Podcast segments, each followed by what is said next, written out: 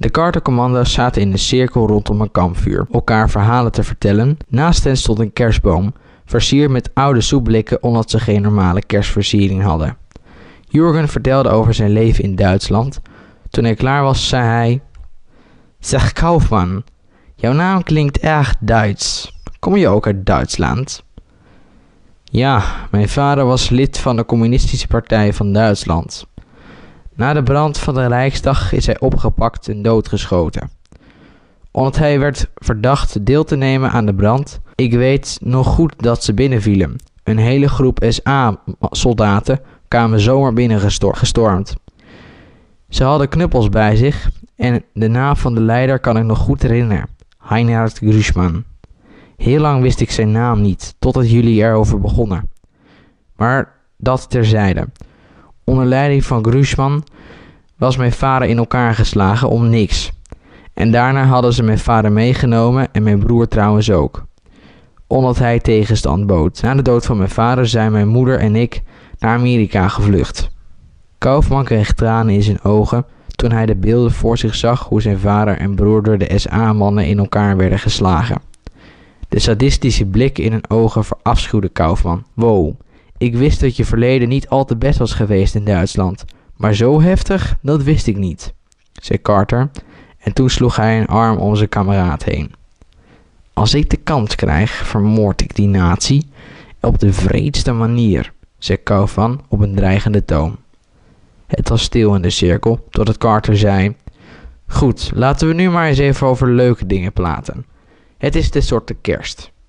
Toen begon iedereen over normale dingen te praten en werd het weer een gezellige avond. Vanuit een duin keken Kruger, Kaufman, Carter, Jones, Rogers, Hulk, Falcon, Brown en Smith naar de bunkers van Gooten. De rest bleef op het kampement om vervolgens samen met de verzetsgroep versterking te bieden als de andere leden ook zijn aangekomen. Oké, Kruger, Kaufman en Jones gaan met mij mee. Hulk, Falcon, Brown en Smith gaan met Georges mee.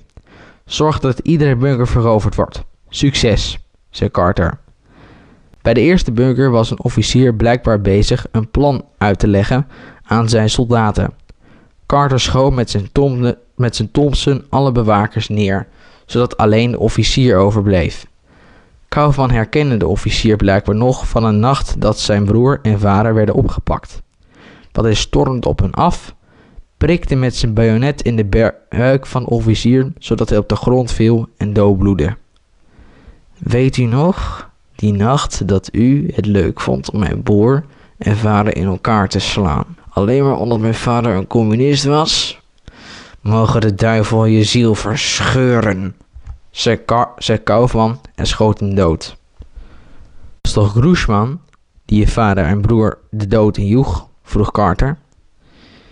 Die was inderdaad zijn meerdere, maar ik herkende gelijk die sadistische blik in zijn ogen. Hij was de leider, zei Kaufman. Toen ging de groep de andere bunkers binnen. Hoge officieren werden ondervraagd wat hun taken waren en wat Goethe precies van plan was. Daarna werden ze geëxecuteerd, doodgeschoten. Na de slag waren er 18 Duitse krijgsgevangenen waarvan er 13 tussen de 11 en 16 jaar oud waren. Tijdens het wachten tot de versterking kwam, begonnen een aantal jongens vragen te stellen aan oudere soldaten. Oberhauser, wat gaat er nu met ons gebeuren? Zullen de geallieerden ons aan de duivel voeren?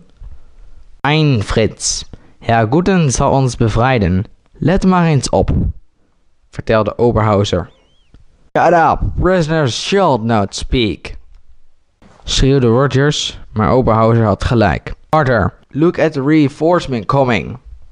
Rogers, ja, dat zie ik. Maar kijk maar eens goed wie er ook komen. En heel in de verte verschenen panzertanks. En een grote infanterie. Kijk jongens, mijn broer Horst is er ook bij. Ik herken zijn tank gelijk, riep Frits opgewonden. You sit down and shut up. What should we do with the prisoners? vroeg Rogers. Doodschieten natuurlijk. Ik wil niet dat ze de vijand gaan helpen, zei Carter. About his children. Whether it's Nazis or not, I don't shoot a child. Je hebt gelijk, Schiet de volwassenen dood, de jongste, iedereen jonger dan 18 blijven leven, zei Carter. Toen de jongsten weg waren, schoot Rogers de oudste neer met zijn Thompson. Toen Carter terugkwam, zei hij: Iedereen die we gevangen nemen, die onder de 18 jaar is, zetten we in de bunker waar ik net vandaan kwam. En toen een versterking aankwam, zei Carter: Iedereen op afvalsposities. Ik vraag aan Fox of hij extra infanterie, tanks en vliegtuigen wil sturen. Toen iedereen op positie ging staan, riep Carter om versterking via de radio. Generaal Fox, Captain Carter hier. We hebben zojuist een bunkerlinie veroverd.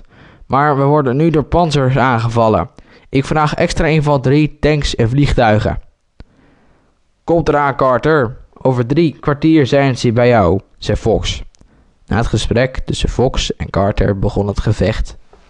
De tanks schoten op de bunkers en de infanterie schoten op de verdedigers in de bunkers, maar maakten alleen gewonden.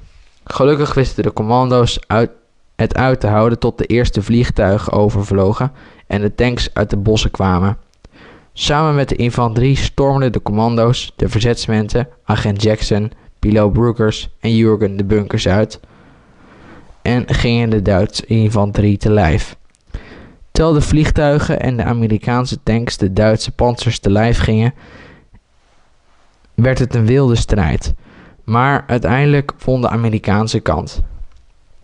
Elke Duitser die het overleefd heeft, nemen gevangenen. De hoge officieren worden ondervraagd, zei Carter na de overgave van de Duitsers. Tijdens de ondervragingen werd alles op papier genoteerd, om vervolgens later bij Fox in te leveren. Na de ondervragingen kwam Carter erachter dat Luciens van plan was hem te misleiden door zijn rechterhanden zich voor te doen als Luciens, zodat Luciens zelf naar de Waddeneilanden kon vluchten. Luciens zou volgens zijn plan op 31 december via deze plek naar de Waddeneilanden varen. Good plan, but what shall we do with the prisoners? vroeg Rogers. Ik laat ze door Fox ophalen. Die weet er vast wel raad mee, zei Carter.